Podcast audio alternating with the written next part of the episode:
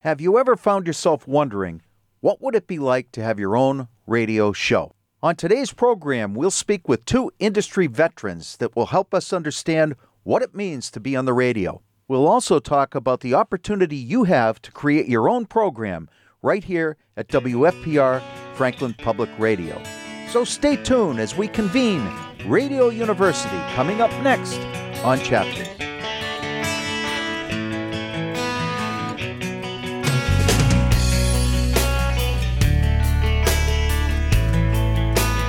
Welcome, everybody, to another edition of Chapters. On today's program, we bring you to Radio University, better known as Radio U. And to help us talk about all things radio, we have two industry veterans in studio. I have Peter Jay with us. Welcome, Peter. Yo! And my friend Michael Pettit. Welcome, Michael. Hey, good morning. The purpose of today's show is to talk all things radio, and in particular, to talk a little bit about my experience here as a volunteer at WFPR in Franklin. I've had a wonderful experience. I've got 67 shows in the can, as they say, Peter, uh-huh. and counting. 33 more and you're in syndication. There you go. Oh, that's television. Yeah, that's television, exactly. So let's talk a little bit about the radio, and we'll start with you, Peter. Well, my ignominious start, and that's really the only way to categorize it, uh, was way back in the day. Back, back, back, back, back in the day when you needed an FCC license. And I was a young kid, uh, literally out of high school, and it's the late 60s, and the technical requirements to be in the radio were very stringent. You needed an FCC license. I had a first class license at the time, Yeah. uh, which was a real badge of honor, and you could literally write down the call letters of the place you wanted to work and you would be hired. Sure. You'd walk in holding up that little green piece of paper from the FCC and you would say, "Me announce." and you'd be hired. Now, if I'm not it mistaken, didn't matter. if I'm not mistaken, the instructors didn't believe you passed it. Uh, no, no, they, yeah, well, I passed it on my 15th birthday. They had to go under further review because a kid that They rides did. his bike to the test normally doesn't pass that type I of did thing. ride my bike to the test. Is that a grandfather clause? the kitty clause. Yeah, Yeah. kitty claws. Yeah, But put yeah. the kid on. Kid on his bike. Put the kid on. Yeah, but that that's true. They told me right then and there that I passed the test because they couldn't believe it that I went sailing through the whole thing. Anyway, Yeah.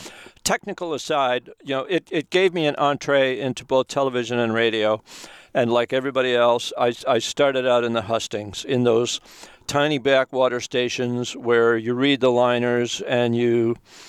You know, try to follow the format as best you can, and you work the strange hours in the middle of the night and on weekends and whatnot. Lennon Sisters and Yellowbird. so you know you got to start somewhere. Yeah, yeah. So you start out at the ripe old age of 15 Uh-huh. and aspire to become a media personality? No, I just aspired, and I had no idea what I was aspiring to. I was just in the game. Back in the day, all the small radio and TV stations were desperate for staff. Uh, Yeah. You weren't making money, but you could work anywhere. And I literally worked at a TV station and three radio stations at the same time. Wow. You know, I played syrup music in the morning. You know, hey Montavani, you know, and then Sure. then in midday it was the Lennon Sisters, Sound of the Good Life, and all that other stuff. And then you know it was the rock and roll stuff late in the evening. And meanwhile, I'm finding time to work at the TV station as well. I was just cranking hours like crazy. Yeah. But it was you know I was in school. I was you know I was in the school of life, learning the craft. Sure. And so you've witnessed a lot of change in the industry. Oh yeah, it's all it's all data. It's all automatic. It's all antiseptic, and you know, f- again, flashing back to the early days, there are people out there who are going to remember you know real personalities, people who were like you know Norm Nathan, Jess Kane, who brought Sure. a lot of themselves personally to the radio Yeah. and and they evolved into guys like Howard Stern, who all likewise, in his own way, brings a lot of himself to the radio. Right. That gets us to a discussion about all right, what does that mean? What does it mean to be on the radio? Um, and I think that Howard Stern's film, Private Parts, Right.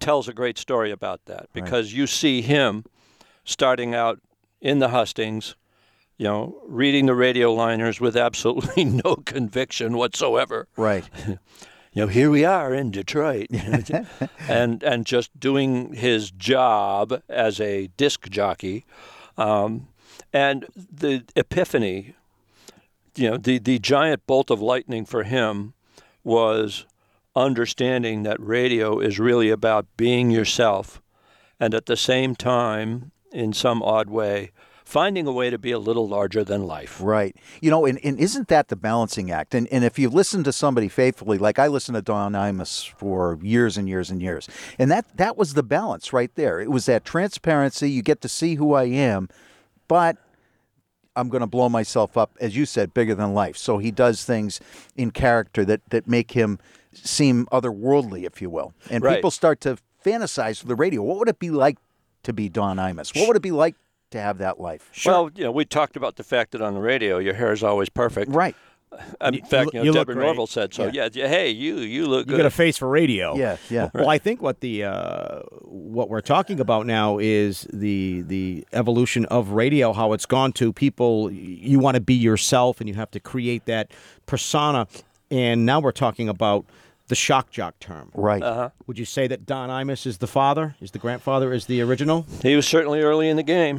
Who else? I mean, Uh, Well, Howard certainly defined and expanded that role as well. I mean, he he worked that one for a long time. Right. And you know, shock jock has kind of come and gone because a lot of it has you know run aground, and you know, people. You know, how can you keep on expanding that? How can you continue being even more shocking? Right. And and so, you know, guys getting fired here and there at various stations for stepping over some invisible line. And Howard Stern made made some real hay with that FCC. When the FCC came down on him, that was a whole year's worth of material for him. Oh yeah, But And then that you built- bump into that hard wall, right? yeah. but that built his i would say that that's where he found his true identity Right. Yes. that's where howard we talked about that peter that is where he found who he was and what resonated with the end user which was the listener Yep. and and uh, in the movie you know uh, private parts his program director who we referred to as pig vomit um, every time they wanted to fire howard stearns Yeah.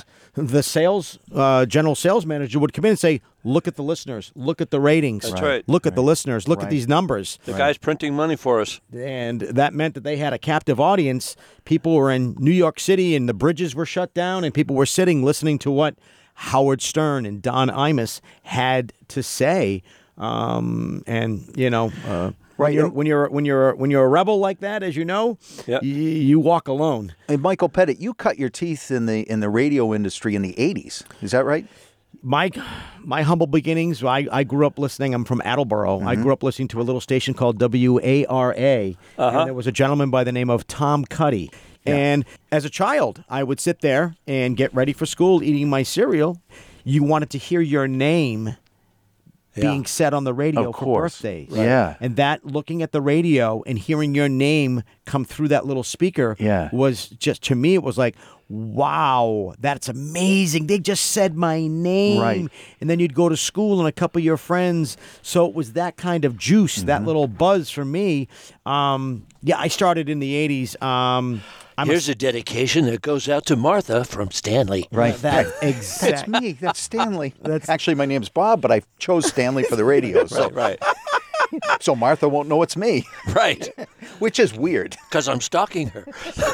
I, I was never the uh, the host. I was always a sidekick um, as an impressionist. I was Right. a character guy. I was the guy knock at the door, and here comes a character. The phone would ring, and well, hello, it's it's President Reagan. Oh, good morning, Mr. President. Well, hello.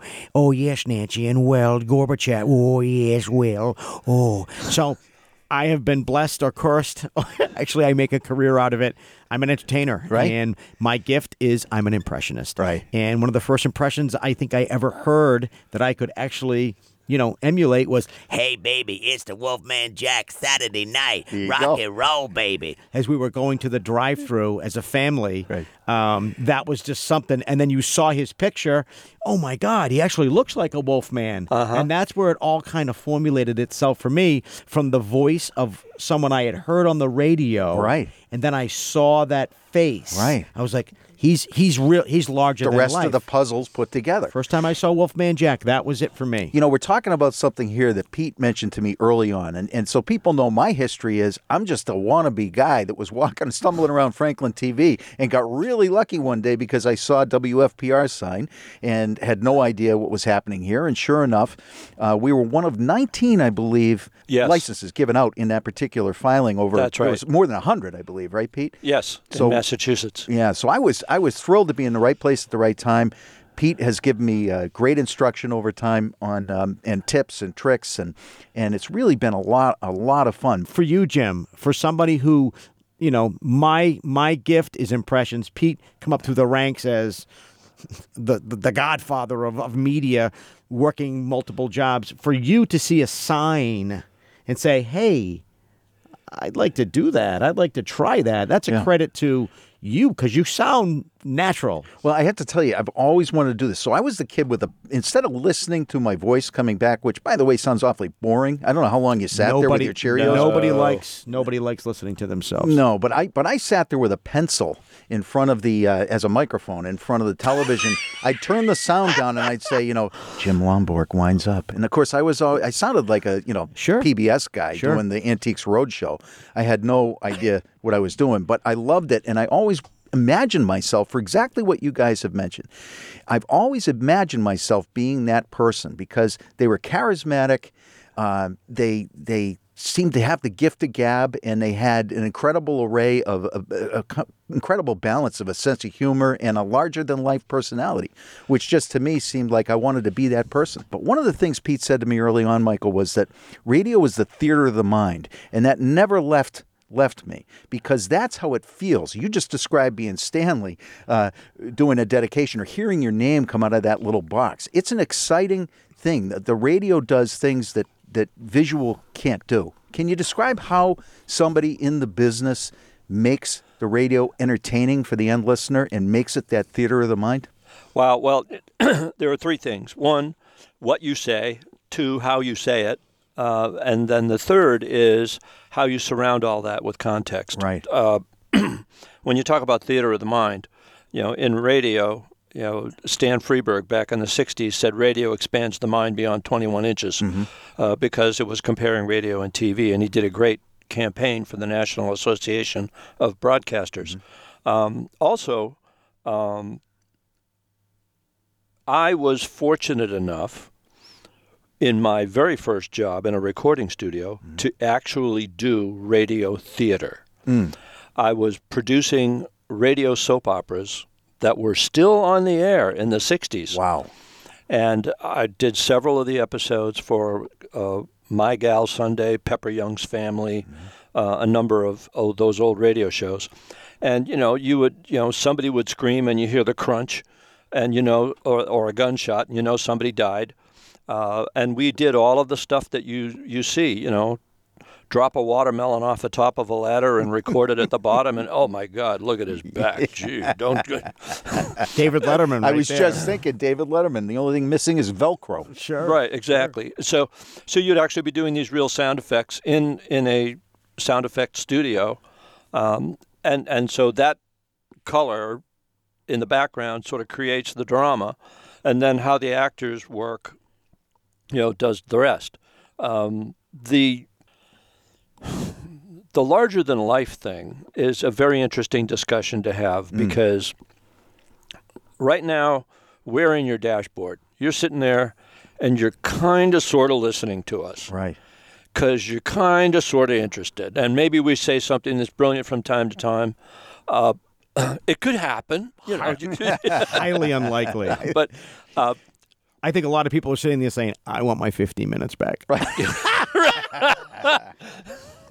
but but the, you know, truth be told, uh, the way we speak normally is is you know pretty casual, pretty low key, Right. Compared to what we do when we're actually on the air, on radio, talking to people, and and so how I'm moving my arms, how I'm gesturing.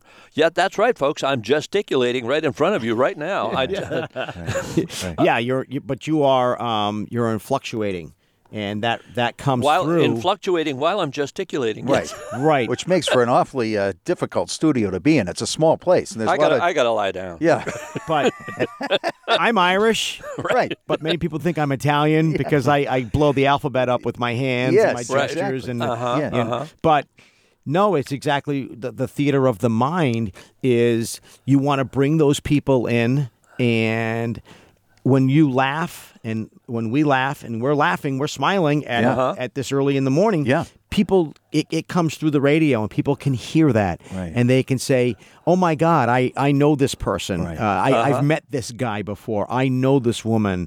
And I know these types of ca- these people." Sure. And that's to me what what's relatable and real.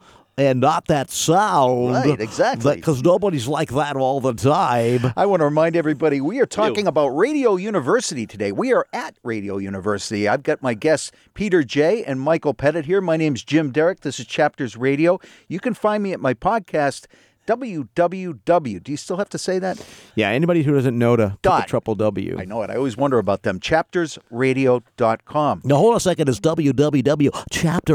www.chaptersradio.com. I Ah. always wanted the sound effect. But Right. Michael, you bring up such an important point. You talk about timing. And your trade and craft and trade is comedy, which I've seen you do many times and you do it really, really well. Timing is the essence of what you do. Well, they always say the most important thing in comedy is timing. Um, it's an old day. hey. Um, timing on stage. Yes, there is a um, there is a formula to joke telling. Really? there is a formula. So Wait a minute, let me um, get my notepad out. i- One if- second. I could use this whether one. you are on radio Yeah. or whether you are on stage or on TV, I call it the system of threes setup, premise, punchline. Setup, premise, punchline. So if you watch Seinfeld, if you watch Cheers going back, if you watch All in the Family, Mm-hmm. the writers, they have that system. Everybody loves Raymond. Mm-hmm. Uh, these shows have a formula, and you pick up on the but um bump timing of the way that they structure. Yeah. And a a timing for radio for me was allowing the other person to set it up and f- to me to respond, Uh-huh. yeah, yeah. which is what you just did right now. Right. Part of what we're trying to do today is to let people know that there's an opportunity for you to have your own show right here at WFPR Franklin Public Radio.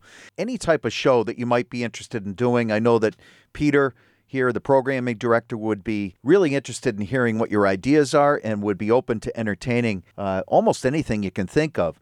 I know for myself, I was interested in people's stories, and um, I'd always been interested in storytelling. And I approached Peter with this idea, and he helped me formulate the idea behind chapters. And the premise of the show is everyone has a story, and every story is worth telling. And it's been just a blast here for almost two years, um, and I had no prior experience.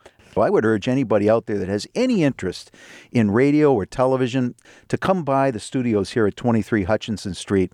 Uh, ask for Pete, uh, ask for myself. If I'm around, we'd love to give you a tour and show you what it would be like to have your own program. Uh, you can certainly practice all you'd like. Uh, this is all pre recorded. Otherwise, we, c- I couldn't do it. I know that. But you'll have to be a patriot. Well, that's fan. Unequivocally, Jim you and Peter, you know, we're on to another Super Bowl, and we are all patriots I at wondered- Radio University. I wondered when, Bob, you were going to show up. It's fascinating because what we're really talking about is media sensitivity. When you become a media person, um, I started out, uh, you know, like all kids, you know, I had an interest uh, while I was young in high school. I went to a hi fi show. Hi fi. Yeah, back when it was hi hi hi hi hi five five five, five. and, and and you know it was a big deal, and you know all of the the the goldy glittery equipment was being shown at the Midtown Motel in Boston with this hi-fi show, and there was a radio station there, E WEI, Yeah. you know that played you know the soft violin stuff, and they let you actually do a commercial. Mm-hmm. Mm-hmm. You know they played a commercial for the Boston Globe where they had a couple of actors talk about urban renewal Yep. for 10 seconds, and that was the setup. And then you came in with the institutional script, yeah. and they gave you a little recording of yourself, Yeah. which I still have. Uh, anyway, uh, that's where I got the bug officially, where I said, I could do this. Yeah. Uh, and I then went next week directly to WMEX and the WMEX Good Guys. Yeah. And I actually walked in there, first class license in hand, and spent the afternoon working with Arnie Ginsberg and fixed his radio console uh, and got the bug. Um, so I interned there before high school kids actually had internships of any kind. Um, but just you know, we all have our strange ways that we came into it and became aware of it. But be being a media person, when you develop that skill set, it makes you a better presenter, not only on the air, but it gives you more confidence to speak at all occasions, under all conditions, and to realize that, okay, in this moment with these people in this room, I'm on. Pete, I, I- I think that's a wonderful uh, way of putting that. And I found that by going home, a lot of times I think I've, I've completely ruined a show.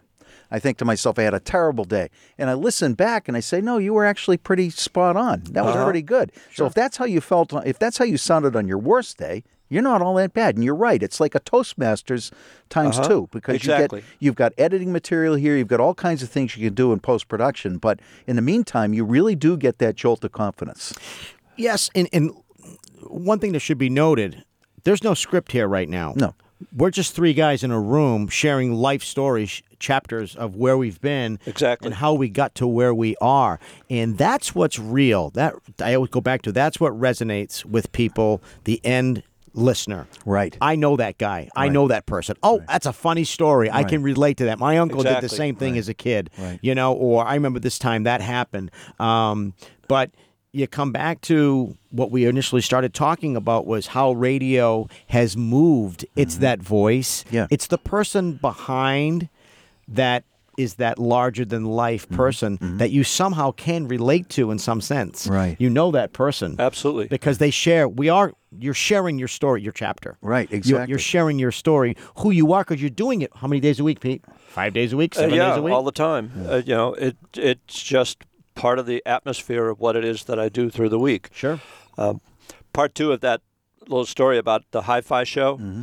I read that with my perfect Everett accent. yeah yeah yeah, yeah. Yeah, urban renewal. Yeah, urban renewal. Yeah, no, there yeah. are two parts. That's like there are two parts. Parts. to every story. Yeah. and and when I heard it back, and literally two weeks later, that accent was gone. I said, I can't do that anymore, and I just wiped it out, and I found a way to educate myself and ju- just practice. And two months later, someone walked up to me and said. I knew you were somebody by the way you talk. Really? There I am. you know, Sans young accent. kid. Sans Yeah. accent. Yeah. Someone walked up to me and said, I knew you were someone by the way you talk. And I just, that dramatic pause, let that sink in. Wow. yeah yeah an important lesson. I will remind everybody we are at Radio University today. My name's Jim Derrick. This is Chapters Radio. I have as my guests Peter Jay and Michael Pettit talking all things radio. You can find my podcast at chaptersradio.com. I did want to talk a little bit about the fact that WFPR here at 23 Hutchinson Street in Franklin, Massachusetts is a uh, public radio station. It's been in existence for two years, Pete? Two years. Two years, uh, almost to the day. Um, we have openings for any type of show that you can imagine and any type of work you can imagine. If you can think it up, Pete will entertain it. And by the way, you'll have one of the best mentors in the business. If there's a better one, I'd like to meet them. and and I, I have to give a plug for the lobster roll that was delicious Wasn't today. that great? Yeah. the way you buttered the way you buttered the roll and you toasted it right. i'm like god i love these Oh people my God! you know, I'm telling Mayo- they're the best Mayo right out of has a higher everett burn right out of rate. everett lobster laughs So if you want to take a listen to uh, some of the shows, you can find uh, uh, the Wine Show, the Wonderful World of Wine with Mark Lindsay and Kim Simone. That's on on Wednesdays at ten. It also runs, I believe, at uh, seven. They do a great job. and They're amazing. it's a wonderful show that's also on Saturdays. You can find my show chapters on Fridays. You can find Frank Falvey on Thursdays with Frank's music. There's a wide variety of, of um, platforms that you can launch from, and, and and like I said, if you can think it, uh, Pete can help you make your dream come true. The thing um, I think that's common to all of them, you know, when Mark and Kim are doing their thing, they clearly have a passion for wine Yes. Mm-hmm. and they have a deep knowledge base and a lot of information to share. Frank does quite a bit of homework on his music He programs. works. Very, I produce the program. He works very very hard on it. so he comes in with each one of those things pretty well researched and and so he spends a lot of time at home getting all the materials together and so on. So he's into it. And that's the key phrase. Everybody's into it. So if there's something that you are into and maybe, here's the thought, maybe you've got a buddy. Like the three of us are having a great old time Right. talking right now. Sure. You don't have to go it alone. Maybe there's a couple of people who share a passion about something and they would just like to talk about that. Right. Right. And I want I want to encourage people to reach out to me. My email is j d e r i c k the number 50 at hotmail.com or click on the Franklin TV website and contact Pete to talk about uh, opportunities up here to get involved. And again, I said don't be intimi- intimidated. You won't be alone and it's it's a lot of fun. Michael, I wanted to ask you about uh, y- I mean, your history with impressions is nothing short of amazing. Uh, you cut your teeth with with Mr. Most uh, back in the day. Yeah. I have I have a challenge. I have yeah. a throwdown. for Mike. Celtics radio announcer Johnny Most. That Yeah. was my yeah. uh, Yeah, Johnny Most. Yeah. and you won that contest. That me we were sharing the the the stories of the '80s before cable. There was a, a channel called Sports Channel, and that was uh, based. It was a New England based. Uh, Uh-huh, you right. Do you remember it, Pete? Kind of like the Music Channel, right? Right. Yeah, it was like an MTV. It was called Sports Channel, and they Yeah. had a wave logo with Yeah. red Yep, and blue. yep, Um, I won the Johnny Mo Soundalike contest, and again, um, if you want to go back to Theater of the Mind, which is our theme today, Yeah. What did Johnny Most do? Right. Johnny Most painted that picture, and you turned the TV down. That's how powerful that voice was. That character, his inflection, i- i- his passion for the green. Johnny Most was that guy that was like, okay, uh, Havlicek stole the ball. He stole the ball. You you didn't you didn't even have a TV. You know that that ball was stolen, and the Celtics won the game. Yeah, it was totally. That, And it was even- amazing. You know, Michael, you pointed out that they can be quirky, and the quirkier the better because they become your buddy, and right. you're expecting the Absolutely. quirk during the game. Okay, so Johnny would Fiddle and diddle. fiddle and diddle. Johnny's uh, f- Oh, okay, Bert hath a notion. He fiddles and diddles, he daddles and doodles, and bang. So, of course, they had to da- have a player named Dave Bing. Okay, Bert over the corner to bing, bing, bang. Ah, the Bing Bang. I forgot all about that. Oh, of course. Yeah, yeah. Um, so, and I think this is something else that is very interesting. Um, you talk on a broader scale, but come back to basics. Um, you talk about a hook, Yeah. not a hook shot. Yeah, yeah. A hook. Right. When you're a radio personality Yeah. and people want to relate to you, you had to have what? A sign on or a Right. sign off? Right. Uh, What Pete? What was the first time you ever heard a radio personality who had a sign on or sign off, and you're like, "Ha! I get that hook. That's his mo." It's his thing. That's his right. thing. It's a kind of his shingle hanging Yeah. out there Sure. as to who he or she was. Yeah. Absolutely. And who was that, Pete? Wow. Um, The first time you heard a personality and they said Uh, that. Norm Nathan, old sport. okay. That was it. Just he'd refer to everybody as old sport. You know, for Now, me- so it wasn't his thing, but it was how he connected to you. yeah.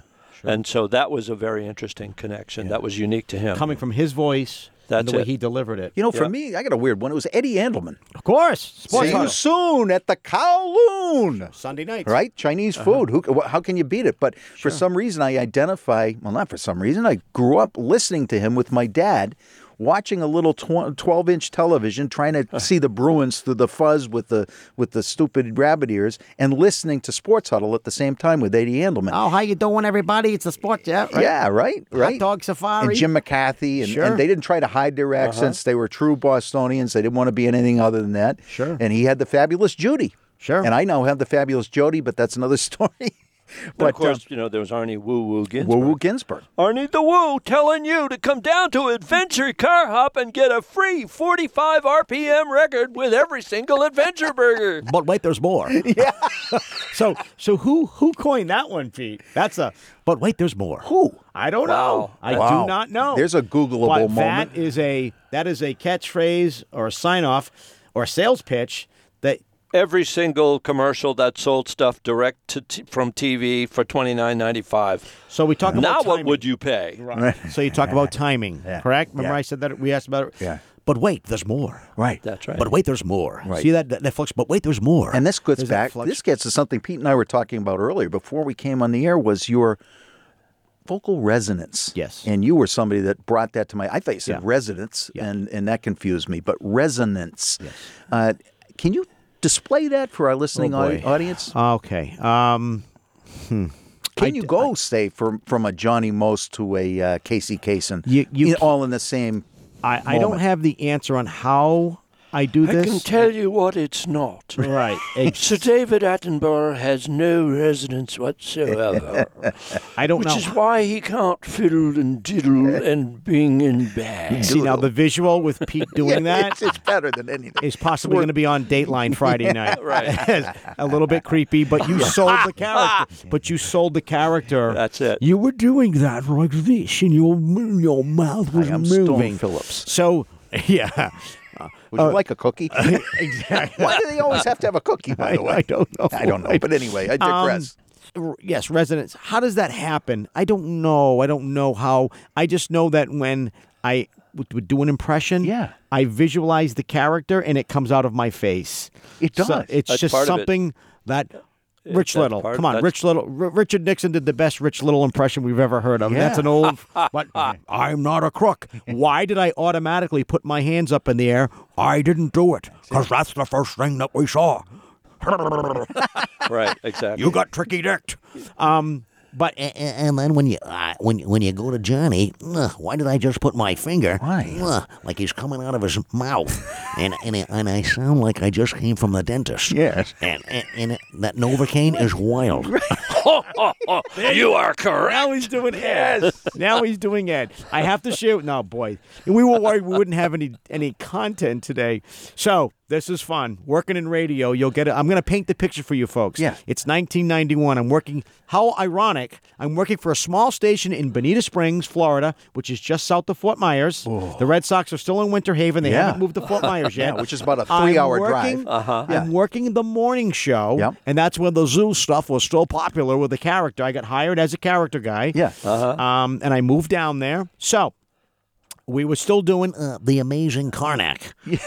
and we would have the sound effect of of a piece of paper being ripped open, but the Uh-huh. Ed track that we had was always the same track. We Uh-huh. never used a new Ed. So what did Ed always do? That's it. you, you are correct, sir. and of course, the great late Phil Hartman really brought that to life on Oh, yeah. Saturday Night Live. But Absolutely. the funny thing was, Uh, I would come in and do a joke. Well, I don't know if you knew that last night, but uh, Pee Wee Herman was in the movie theater last night, and it was wild. right? and I would do the Karnak, but we would still have the Ed Track. McMahon track from three weeks ago. Same thing. And it would, and the joke within the joke was that it didn't matter because Ed laughed at nothing and everything. Right, exactly. He was the perfect straight guy. He was- was, Oh. the foil. Oh, you, you are correct. yes, sir. Yes, sir. you know, you can take. Uh, I could watch Johnny Carson until the cows come home. Sure. uh, and it's still relevant to me today. Sure, Uh-huh. uh sure. Some of that stuff, but um, That night when he sound he signed off in 1992. yeah, Uh, I, I sincerely send you a heartfelt thank you for uh, welcoming me into your uh, your home, and I wish you all a, uh, a I just got my yeah. You get chills? yeah, he did. Yeah. Did everybody understand that one? Did you get that one? I mean, now I'm Regis. But it's Which gets us into vocal shapeshifting, shapeshifting, Shapeshifting. shapeshifting. Yeah. yes. Uh, I always thought that you would be a guy who could do Well, that's good, 'cause I great am a shape- No, no, you could do great shapeshift. Now, here's what I mean. As a guy, that's good. I'm, I'm, I'm, I'm tossing a challenge in front of Mike here in that now shapeshifting from Wolfman to Johnny. Yeah. that's that's kind of in the same wheelhouse. They Sure. both do the same thing, but now shapeshifting, you know, from you know person A who doesn't sound anything like person B Right, right. would be like a, a fascinating thing to play with from an impression standpoint. Challenge and writing the accepted. dialogue to do that as well. Sure. You know. Sure. Well, something that I thought of i- i- in the many many of my somewhat somewhat brilliant moments are in the car, uh-huh, sipping a coffee. Yeah. And yesterday I was doing this is honestly, this is off the cuff. Yeah. It's time for Everybody Loves Rain Man. it's when Dustin Hoffman meets Ray Romano. Yeah, yeah, definitely not gonna do it. No, no, I don't want to do it. Yeah, oh boy, definitely want more coffee. No, I don't like coffee. Get it out of there now. yeah, oh boy, definitely. Oh boy, two sugars. Oh, my- No, I don't like it. I want a decaf. No, everybody loves Rain Man. Now, what rest area were you in when you were doing this? And, and where's the warrant for your I arrest? was at the Cumberland Farms in Plainville, where I live now, which I love my Plainville. Jeff Kinney, unlikely story. I love my little town of Plainville. But so, Pete, yeah, it's one of those things um, where, and some voices, respectfully, I cannot do. I just can't impersonate. we'll refer to that as the vocal lateral arabesque. right. Yes, I yeah. love that. Stuck the landing. like yeah. like Obama. Yeah. I just I, I couldn't I could not grasp. I never I never really gave it that much of an effort. Yeah. But I just feel like he wasn't in my voice range. Yeah. And he was more of a visual Uh-huh. impression. There's, there were a Yes. lot of. There was one guy on SNL that could really impersonate uh, President Obama. Yeah. Uh, I just couldn't do it. Yeah. But Bill Clinton was easy. I could just do him like that. you know, when I'm hanging out with the boys having a cigar, it was good. That's what we do. Well, that's the thing. Bill Clinton uses a vocal Um, fry for sincerity. Right. I feel your pain. Right. It's pretty good. Yeah, that was very good. I, I think a lot of people can identify with doing Clinton. We've all done it around our house, I think. But honestly, Michael, the thing that amazes me when I've seen you live is your ability to shift subject to subject to subject on the fly, particularly when you're heckling audience members like me. But but seriously, you can come up you come up with things very very quickly. And I'm I'm curious when you watch Robin Williams. Yes.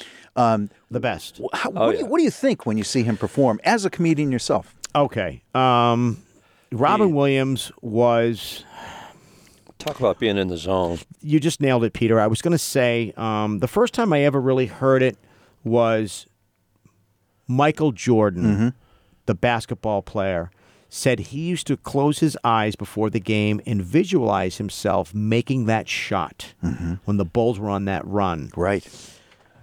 on a much smaller scale and to even but I'm an impressionist clearly. Robin Williams is an impressionist. Rich Little, Billy Crystal, Jim Carrey, Dana Carvey. When you do this for a living, like for Pete, okay, you're an engineer, you're a smart gentleman, you've done quite well for yourself. How did you know to go under the soundboard and it must be XYZ because you have done this before? That's it. This is your wheelhouse, that's what you do. So to answer your question, Jim, as a somewhat professional, I'm Yeah. gainfully employed. Yeah. I joke. When I'm on stage and I am performing a bit that I've done before, okay, I know, and this goes back to radio. Uh Uh-huh. huh. Know your end game. Mm. Know your punchline. Know your out. Uh Uh-huh. huh. Which is a rim shot to get you into the commercial. That is Radio 101. Yes. Me and you can sit and talk in a, in a station, The in- in button. a studio. Know the button. What's your dump? What are you Yeah. going to dump out of your radio? It all that's weird. It come- all comes back to radio. It all comes back to know where the heck you're going. And that's interesting you bring it up in the context of Robin Williams because there's a guy, if you're watching him like me as a non comedian, I'm sitting there watching him saying, This guy has no idea what he's doing. and you're saying the he exact does. opposite. He absolutely does. Absolutely. The refrigerator light comes on and he does 20 minutes. That's right. Right. But he knows his out You- clause. he That's has it. he to know knows his out. exit ramp. And even in the middle of all that improv, he's got an out in mind. Right. So Rob Williams can come out and go, hey, man, whoa, that was great. And I said to myself, hey, how do we do this? And we go like that. And we, hey, and we go, what good you less? And then we come back to here. And oh, look at you, dear. You're crapping yourself. You're having such a great day, are you? Oh, man, here she comes. She wants me. And I want to go with you. Do the crapper. Oh, lacquer. It's a- and, and I don't even impersonate Mrs. Doubtfire. But his voice is so big when he does that. I mean, he's, he's working with a really big palette. There's a lot of drama going on Right, there. as Yes. is his uh, his his gestures, his, Yes, his, his the way he mannerisms. flits Absolutely. around the stage. I Right, could see him right. as you did that. he brings you he brings everybody into his world Right. and you are literally whether it was radio or television you just got that just from, from hearing it right, That's what he did. Well, think of what he did when he did Adrian Cronauer. Good morning, Vietnam! sure.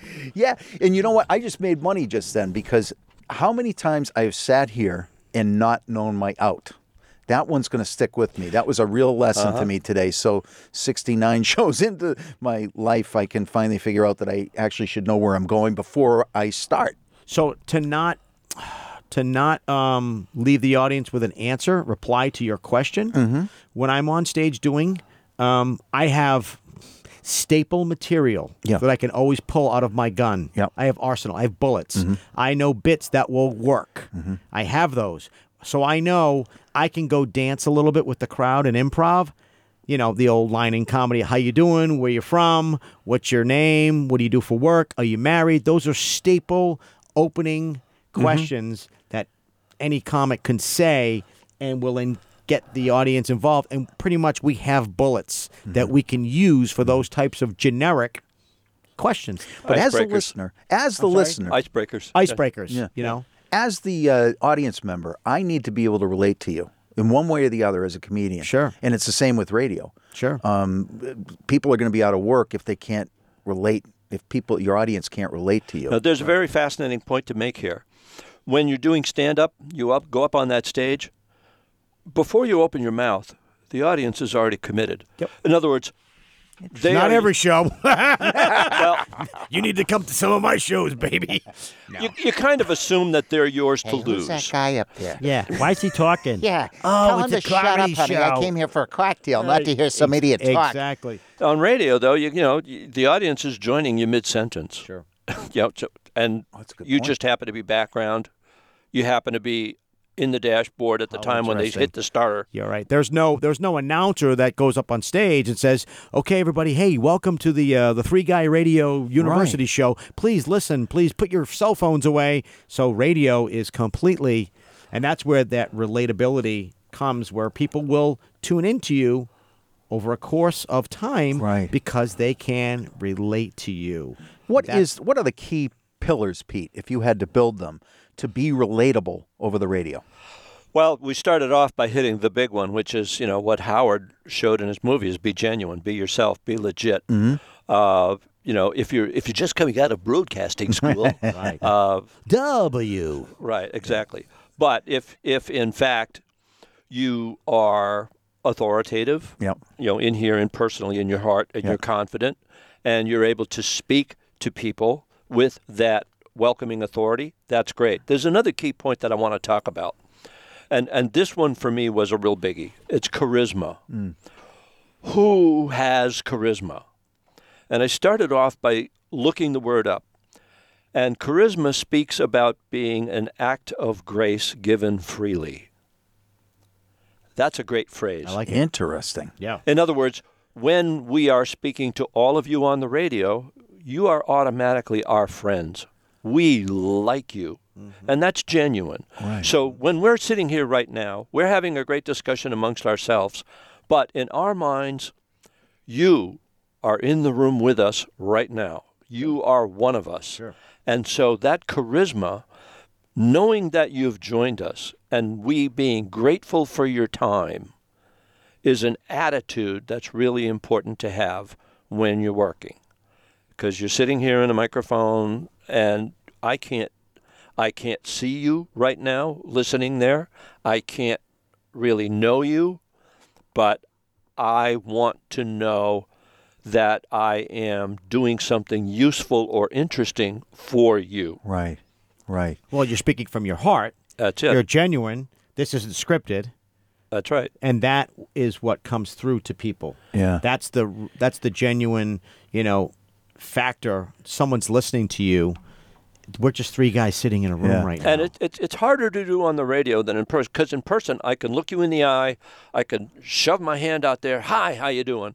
I can I can hey, love your shoes, what whatever. Right. So there are ways to be other oriented, Right. person to person, face to face. In radio, that's a little bit more difficult, and so your voice does have to be more animated. You've got to be more awake, more on, more up than what would normally be the case. You know, the times that I've I've really felt like I was in the zone are times always there's some essential parts to that. One is I always try to respect my guest by showing up on time, doing all the things you would normally do, but also doing show preparation, researching the person. Everybody uh, you know, like I said, everybody has a story and every story is worth telling. Well, I'd better actually be that person. I'd better honor every story that walks in here. Michael, when you were kind enough to reach out to me, the first thing I did when you s- when you agreed to come in to chat um, was look you up, watch your YouTube videos, get to know Michael Pettit. There's enough information with social media and everything el- else out there. Articles written in your case, there's plenty of information because you are a personality. Um, but I think that that's one element. Secondly, is try for me, it's try to develop empathy for the person. So it's not just Absolutely. respect. Oh, I respect where you're at, but I want to come around to your side of the table and feel what it would feel like to be in your shoes. This So- guy, this guy comes in off the street and he's doing this, Pete. Uh huh. Well- pretty, it's pretty good. But I learned from the Absolutely. best. And and so I want to find out what it's like to be in your shoes. I want to be on your side of the table and develop some try to develop some real understanding, empathy, and compassion and passion for what it is that you find important in your life. What is your story? My chapter. Exactly. Your chapter. And then not to uh, beat the term over the head, but passion, having having compassion for your guest and for the situation and it can can't be contrived. And we've had we've shed tears in the studio. I've had enormous laughter in the studio. Um, the whole range of emotions has been expressed, but for me, and I've gotten enough feedback to know that it does work, and I know when it does work, and I and I also know when I can improve. That's the great thing about this medium is we have a, a record, so I can go back and review my exams anytime I want. Well, don't don't ever dismiss the notion that people don't connect to you from the radio, even though they can't see you. They may wonder, I wonder what that guy Jim looks like. Yeah. I wonder what he's wearing right now. You're real. You're being sympathetic. You're in, you're engaging. You're serving as the host, putting out a platform for people to share their story. That's what a host does. Yeah, You're the guy that's you're hosting. yeah. Welcome into my living room. Welcome, welcome to my world. Yeah, yeah. You know, th- welcome to my chapter. Yeah. I want to remind everybody uh, we have been talking about all things radio at Radio University. This is Radio U. Uh-huh. I love that. Michael Pettit's idea. My name's Jim Derrick. This is Chapters Radio. You can find me at my podcast, chaptersradio.com. I am joined today by Peter J. and Michael Pettit. And that's the way it was. And that's the way, and that's the way it was. Walter, that's right, the most trusted man in America. Yeah. And then you had uh, Tom Brokaw. You know, you know Jim and Pete. I was, uh, you know, yeah, yeah, yeah, I'm, I'm still I'm still working on my own liquid L. yeah, yeah. And you go like that from from you know t- Tom Brokaw to uh, yeah, yeah, yeah, yeah. It's me, George, George Bailey. Where- Where's Where's Mary? Clarence, Clarence. The kids are driving me crazy. Clarence! That's hogwash, George. All right, you just can't get your hands on it, Potter. uh, One of the best movies ever. I watch, it every year. Do you watch it every year? I watch it every Christmas. Did you see A Star Is Born? Christmas! I'm, I'm moving around here, but I- did you see A Star Is I, Born? the lovely and talented saw it twice, and I think she's got a real crush on. Um, okay, and you didn't see it. I- no, No, you'd be styling your hair differently. I'm in the cave watching the. saw Pa- it. I'm watching the Patriots. Pete, I think you and I agree that might be one of the best movies Yes. perform- in, in the last, what, 20 years? It's a brilliant movie, I have to say, uh, both from a directing standpoint and unfortunately with the Oscars. You know, he got kind of snubbed on that one, but Yeah. And And Cooper, I why think, is did a that? wonderful Pete? Why? I, you know, you get an Oscar for writing, you get an Oscar for acting, you get an Oscar for producing, and maybe they just didn't want to line him up for four in a row. I don't know, but And, and the reason I bring it up is because what was one of the keys? We talk about being relatable. Lady Gaga became relatable to the audience. I, re- I when she came on set, and I looked up and I said to my wife, and I bet everybody turned and said, "That's Lady Gaga. Where's the platinum hair? She's not wearing it. That's her natural hair color. Where's the makeup? Where's the meat suit? Sure, you know, sure. She's not doing any of that. She's herself. and, part of that is him directing Yeah. because she's being managed, directed, guided, mentored all at once by a really accomplished actor as director who is not going to let her fail. And so the two of them, the chemistry developed between the two of them is really the magic of the film. There are other movies like that where an actor really steps up and shows his directorial chops as an actor. Robert Redford, when he did Ordinary People, his first directing movie out of the gate, with Mary Tyler Moore and a bunch of other great actors was a brilliant, brilliant film and tough to do, but he pulled it off. Uh, and so, really seasoned actors are usually not very far away from being pretty fine directors with the right technical support. Interesting. So relatability is important across medium. Uh, it's just it's just a different way of cap- capturing the audience. Um, again, I want to encourage people. Come on up to WFPR, 23 Hutchinson Street. Ask for Pete. Ask for myself, Jim Derrick, or Chris Flynn, or anybody you happen to see around, and think about how you might want to contribute and get into one of the most well, in my opinion, the greatest hobby I've ever had, uh, the greatest job I've ever had. This is an absolute blast. And importantly, know you're not alone. There's a whole team of people up here that will support your vision, your dream, um, your thought as to how you want to get involved. And uh, you can be here as much or as little as you want. Um, I the have to- coffee's great. I uh, well, it's so much more than that. And there's I- cooking shows up here. And I Well- gained 30 pounds in about a year. Yeah. That's why you're on radio. Yeah. There's nothing like seeing Pete come in saying, there's a cannoli cake in the fridge. And say, I didn't even know you could do that. Is that legal? Cannoli cake? I'm in. I know. I, something that must be said is this facility. Oh, yeah, please. I've I've been fortunate to work at stations, radio. I've gone in at seven o'clock in the morning in Des Moines, Iowa, Right. to promote my shows at a Funny Bone Comedy Club, Right. at an ungodly hour. They pick you up, and you have to go plug the. Yeah, that's right. We're doing two shows tonight and two on Saturday. Don't come by. We'll take the first caller who wins tickets. Give us, you know, Uh-huh. this is um, this is no cable access station. This is the state of the art, and it's a credit to this gentleman, Pete. This I, I, I saw this about a year ago.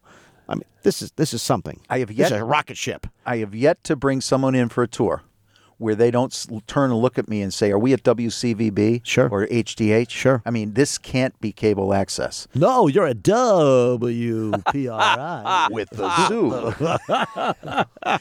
Coverage you can trust. Radio U. but seriously, this is um, it, it's really spectacular. It's state of the art equipment, and and Pete. I, I heard him say, um, and it's no surprise to me because I've been sitting here, that you created this environment to be comfortable for people. Totally. The idea is not to build the usual image that people have of TV and radio studios as being very high tech, very antiseptic, uh, and in some respects kind of intimidating. And I think that intimidating is a word that nobody would use here. Right. It's, No way. You know, it feels more like a bed and breakfast than it does a TV studio. Absolutely. It absolutely. Except the food's better. yes. It's amazing. better. Well, one thing that he has, many things, it's passion, experience, but it's passion. Yeah. And Pete also brings something else that's uh, uh, incredibly unique in my in my world from where I came from, and that's the ability to to be your friend and your mentor, but but to allow you creative allow you Flexibility. creative room and flexibility to basically do whatever you want to do. Make the mistakes you're going to make, enjoy yourself, and then when you ask him a question, bring incredible creativity and thought to what it is that you're trying to do. So it's a perfect marriage, you know. It's Experience. it, in no way is it intimidating, uh, to say the least. Uh, it's it's actually the, quite the opposite. And it's really a family here. Michael Pettit, the man of a thousand voices, a really good friend, a good friend to us here at the studio, a good friend to the Safe Coalition, which our listeners Absolutely. know that I have a, a, a role to play there with. He's going to be doing a lot of fund and fundraising for us in the year coming up. He fiddles and diddles, he daddles and doodles at the Jim Jerrick site. Unbelievable, the kid off the street, bang. Michael Pettit. But Michael, you have a show coming up in Foxborough at the Orpheum, the old Orpheum Theater, now the Marilyn Rodman Performing Arts Center. Absolutely. Um, a great venue, old school theater. Yeah. And um, I'm very fortunate and blessed to uh, perform. It's for the Foxborough Firefighters. Yeah, It is yeah. uh, February 16th. Yep. And it is. I love my I love gigs. I enjoy it when they call your name. It's great. I've worked on cruise ships in Vegas, and I live here in New England. I am all things New England. I love firemen, but there's something about an old school theater when you're sitting in the back, great. and those cables and the wires Yeah. and just the the history. And you see props from plays that they're doing, Right, right. that the youth, uh, the community groups are doing. It's really the creaky floor. There is nothing like a theater like that. I've done the Katherine Hepburn Theater in Connecticut. That's another great one. But the the Foxborough Orpheum Theater. I think it was built in like 1930s, uh, 40s. Maybe 500 seats or so. Uh, yeah, Yeah. it is really. It's still pink. it's everything you talk about. They've got a little refreshment Popcorn stand, machine. a popcorn machine. Oh yeah, and it's Yeah. it's nice to see that building come Yeah. back. Isn't too. it nice? Yeah. and they do yeah. a bang up job down there. Yeah, they do. They do, and that's how we met Jim. That is. was via um, you posted something. There was a show going on for recovery. That's right. And I didn't know you, and I saw it on Facebook, and I just messaged him. I'm going to message this guy saying I've been sober for 27 years. I perform full time. This is how I pay my my mortgage. This is what I do. If you need anything, and here we are now, a year later, and doing great things. People can get tickets at the Maryland Rodman Performing Arts Center online. Yes. Um, I would get them soon. Yeah. Michael brings two other great comedians with Yes. him. You're the host and the MC. I uh, I Always. MC, I host, and I close. Yeah, that's how I kind of. You saw the show that I did Yeah. for the, uh, the the the recovery. Let me tell you something. Absolutely, as we s- as I said to you afterward, crushed it. Yep. There, everybody in that room Yep. uh, had stomach aches from laughing. Nobody left early, and it was frankly it wasn't because now the hall was lovely. Sure. But it was circa what 1971. Yeah. and and so people weren't there for the drinks and the hors d'oeuvres. Let's just sell that- say that Michael held everybody uh, beyond held them. They wanted more, and we we left that evening singing "Sweet Caroline" at the top of our lungs with Neil Diamond, also known as Michael Pettit, leading the sing along, and it was probably the most fun that most people in that audience had had in years. Mike, I got a question. Yes, sir. Somebody wants to find you on the internet. How? My website is Oh. my my last name Pettit P E T I T Productions. Dot com, uh, petitproductions.com. That's just my website um, on the Facebook and all that Instagram stuff, the typical social media. Um, I still find though, you know, the best the best word of mouth is word of mouth. Well, as you know, the Red Sox won the World Series once Oh, again. Can you believe it? Speaking of guys that can change subjects in a flash, Joe Castiglione will have a guy Uh-huh. up at bat, usually like Big Poppy. Sure. And he'll go into his discussion about the at bat and then wander into what Big Poppy's grandfather used to do when he was a kid for a living. And you say to yourself, you got to be kidding me. J- Joe can literally. I met Joe briefly Yeah. uh, a couple years ago in spring training, and a friend of mine, uh, Ted Fitzgeorge, is a uh, the announcer at JetBlue Park in Fort Myers. Yeah. one of my good friends who I stayed connected with over the years when I lived there in the '90s. Ted is the announcer 24 seven at JetBlue Park, but obviously when it's Red Sox season, which is starting very soon, the the truck is leaving. So he saw that I was doing uh, some shows down in Fort Myers. He's like, "Hey, Pettit, get your rear end over here. I want you to come be a guest and I want you to meet somebody. And I kind of knew it was going to be Joe. So he brings us up. It's beautifully hot, you know, 85 degrees. And he walks through, and there's Joe doing his commercials before the game so they can have all, all in the, here's a term, in the can. And he brings me in and he says, Hey, uh, Joe, this is my friend Mike Pettit. He's a great impressionist. Give him some Joe. So I said, Hi, Joe. Nice to meet you. He looked at me, guys, and he goes, Wow, can you believe it? True story. That's fantastic. So Joe is that guy. You know, you know, Big Poppy. I was hanging out with Big Poppy, and he's got that salsa uh, business that he's doing on the. There's a deep drive. We'll see you tomorrow night. back to the salsa. right? Oh, I spilled my salsa. So Well, I want to thank you, Michael. Yeah. Thank you, Peter, for this for this great hour of radio at Radio University. One of my lessons, and I've got a, a big, thick binder here, three ring bound, plastic sealed, uh, with notes that I've taken today. Are they laminated? Uh, they are. They will be shortly. And uh, from my friends at Allegra Printing. Um, Plug, plug, plug, plug, plug. Yeah, yeah, right, right. so one of my lessons is that I'm supposed to know my out, we will not sell out, baby. No, no. Thank you very much, Dunkin' Donuts. but I'm supposed to know my out. and I, I have no idea what my out is. So how about this? Thanks for listening to Chapters. My name is Jim Derrick. He is, Peter J. Michael Pettit. and Michael Pettit. Thanks for listening. Come on down, visit us at WFPR Studios, 23 Hutchinson Street, Franklin, Mass. I am out.